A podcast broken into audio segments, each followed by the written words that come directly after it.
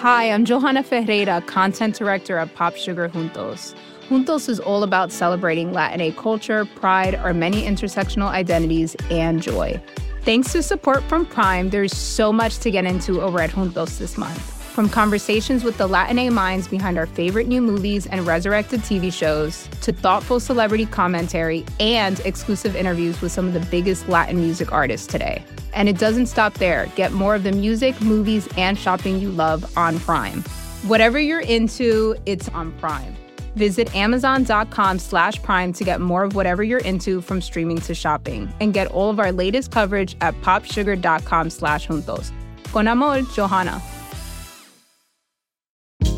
Hey, this is Scott Galloway, author, professor, entrepreneur, and most importantly, host of the Prop G podcast. We got a special series running on right now called The Future of Work, where I answer all your questions on surprise, the future of work.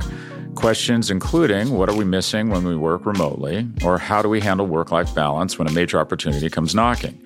From the provocative to the technical, we're offering insights you won't want to miss. So tune in to the future of work, a Prop G Pod special sponsored by Canva. You can find it on the Prop G Pod wherever you get your podcasts.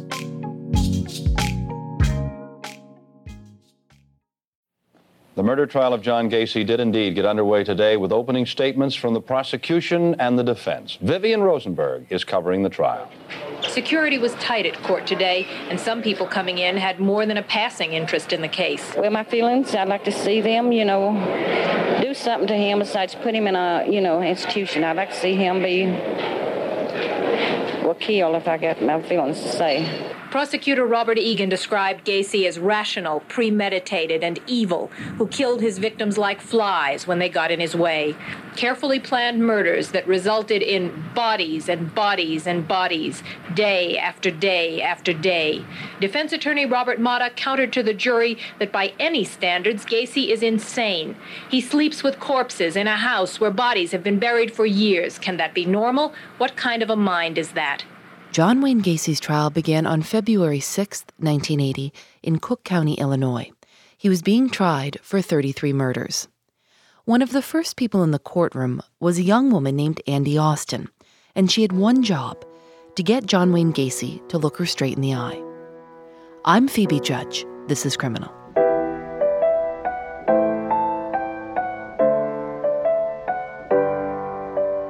I started in 1969, and I worked in the courts for the, another 43 years in Illinois. And once I went to California when a Chicago real estate owner's wife was kidnapped and tied to a to a cactus. Andy Austin is a courtroom sketch artist.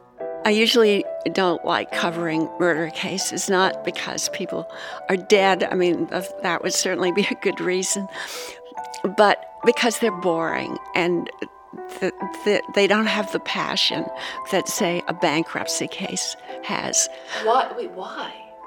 Because everything's over and done with, and the evidence is, is technical. It's about bullet trajectories, and the person who is killed is obviously not there, and the murderer is not allowed to speak, so you don't know much about him. However, with John Wayne Gacy, you had a real phenomenon as a human. He was so complicated, and he, in his defense, had these witnesses like his own mother, like his ex wife, and they gave evidence that showed that John Gacy was, in some ways, a really good guy. And that was enormously upsetting when that came after the evidence uh, from the mothers, the mothers identifying their sons' pictures. And we had, oh, I don't know, maybe 20 of them that took the stand for two days they had to say that their son was was dead.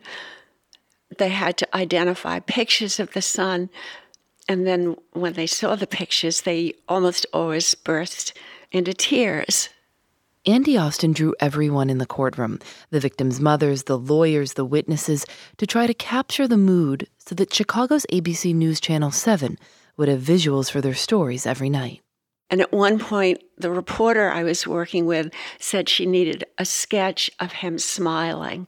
And I said, Well, I'll do my best, but he doesn't smile all the time.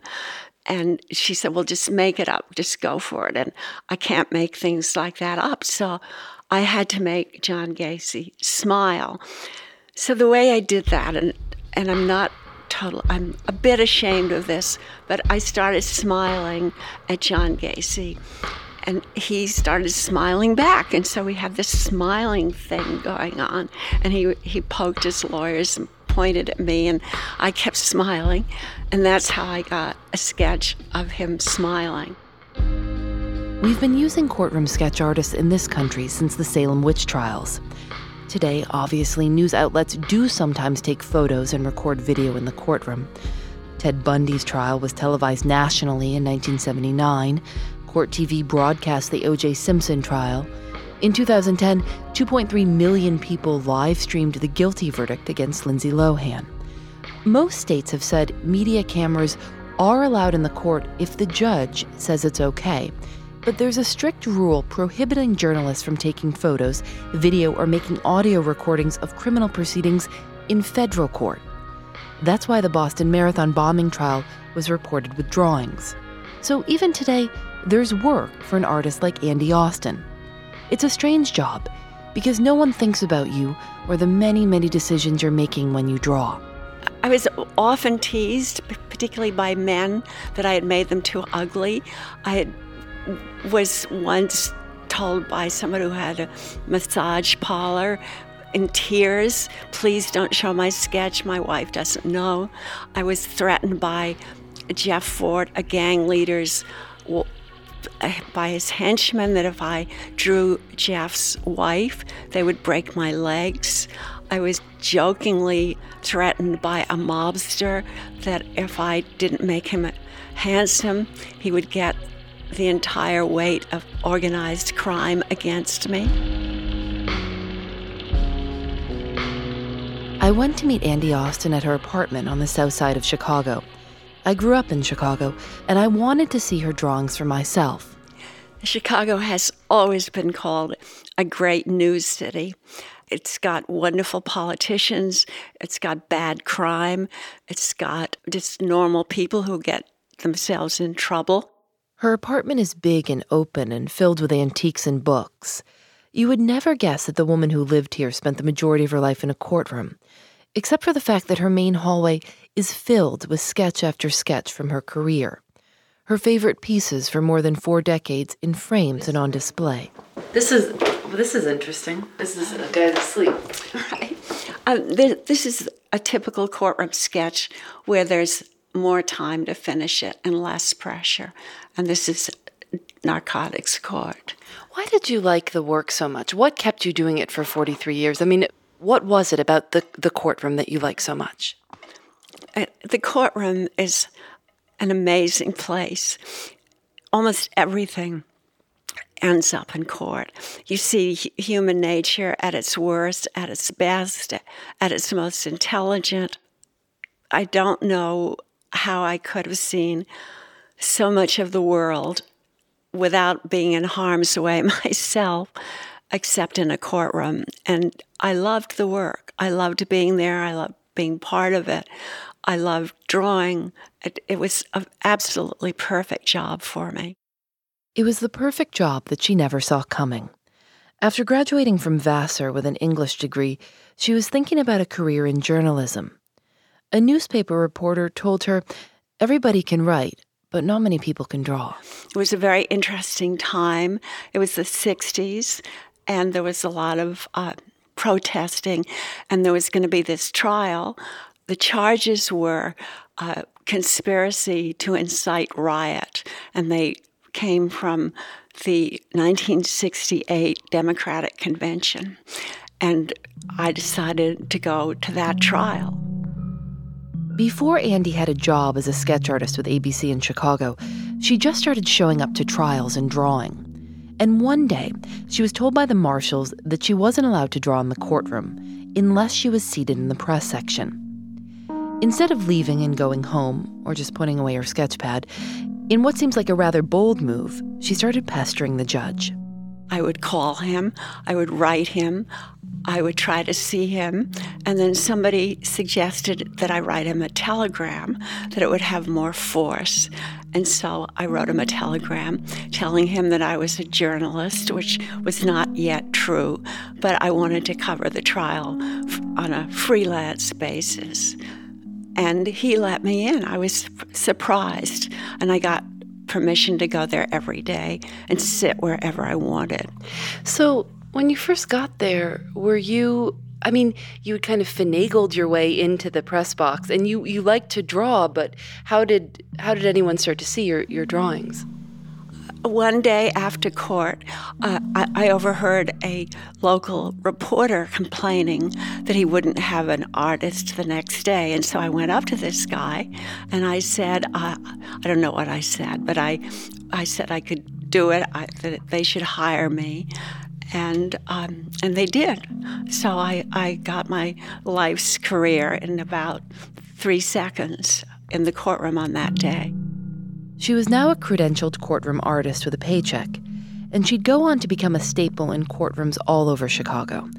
Murder trials, mob trials, small claims court cases, which she says she liked the best, people fighting over stolen lawnmowers. That's where you find the most passion. She began drawing in ballpoint pen, but soon the news stations were asking her for color drawings for color TV.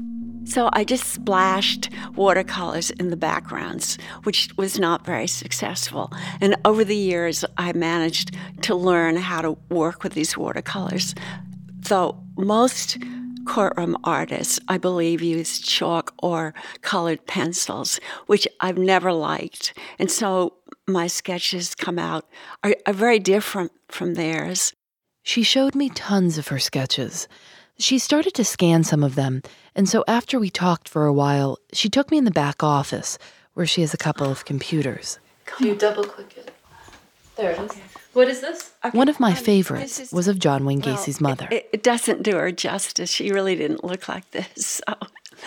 She, she was a, a really nice lady, sort of short, fat, earnest, very trying so hard to be helpful. Obviously, couldn't get her mind around the fact that her son killed people. And, and she adored her son. I remember her walking down the steps of the courthouse in the snow after she testified, and all these these guards and policemen helping her, and being her being so nice to them and so gracious. And I guess we were all stunned that John Wayne Gacy had this lovely mother. So you're going to be. I, I can do whichever whichever way is easiest for you. Profiles are easy. okay, so I'm just going to go like this. After lots of prodding, I convinced Andy to draw me. I found that starting somewhere around the nose is best because the sketch is going to go from there. Do, is there a difference in, in, in between drawing guilty or innocent people that you can tell by the way they look on the stand or just watching them so closely? No. And, I, and I'm not sure what guilty looks like. Tense, I guess, maybe. It, it, I know p- people often ask if I'm if I um, could make somebody look guilty and I show my opinion of him or something, and I I just don't even know what how how that would happen. I don't know how to make them uglier. I guess. Yeah. you didn't like or thought was a real jerk or bad guy. Put ten pounds on them. I guess you could do. I, I only did something like that once, what and did you do? and it, it, I'm kind of I'm kind of ashamed of it, and and I wouldn't have done it to anybody important, but it was in a small courtroom, and this woman was sitting where I wanted to sit, and I asked her, I said, Come on, can't you just move over an inch? and she said, No, she would not do. She would not even give me an inch so I could sit down and do my work. She, she was just a spectator, I thought. Later, they put her on the, the witness stand, and, and I drew her, and I thought, wow, now I get my revenge. I, and I didn't make her look that bad, but I didn't make her look great. Uh, she asked to see the sketch afterwards, and and she had a fit, of course. And I said, all I wanted was an inch.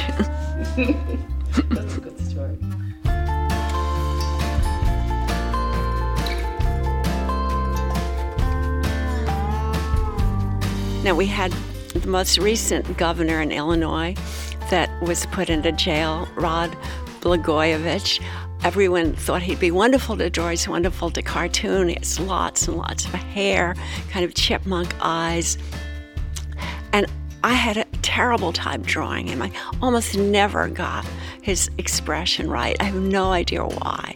They're, they're women on the whole are more difficult to draw because you don't want to slash around on their faces and give them wrinkles that they don't really have. Men, ugly old people are the easiest to draw. It's very hard to predict. But when you find somebody that you do like to draw, it's just there's an enormous enjoyment involved. It, it the, um, sometimes they they look at you in this evil way, trying to intimidate you. That can be great fun because then you get that expression, and I'm never the first to look away. I don't care how terrible this murder or whoever it may be is. I, I just look them down. I'm I'm armed in a sense, and they're not.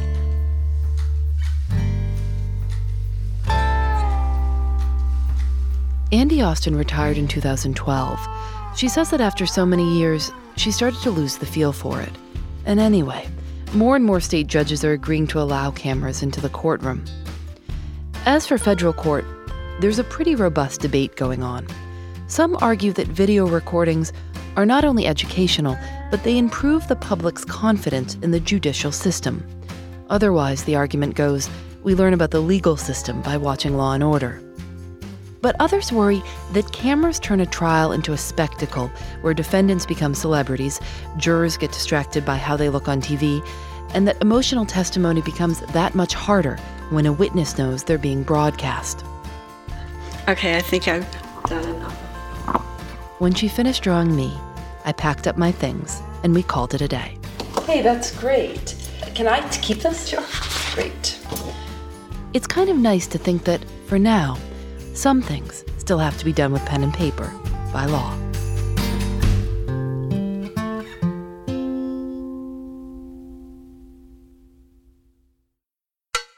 Criminal is produced by Lauren Spohr and me, audio mixed by Rob Byers. Special thanks to Alice Wilder and Chelsea Corinta.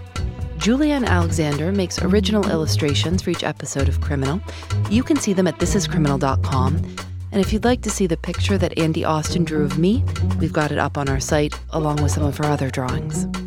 Criminal is recorded in the studios of North Carolina Public Radio WUNC.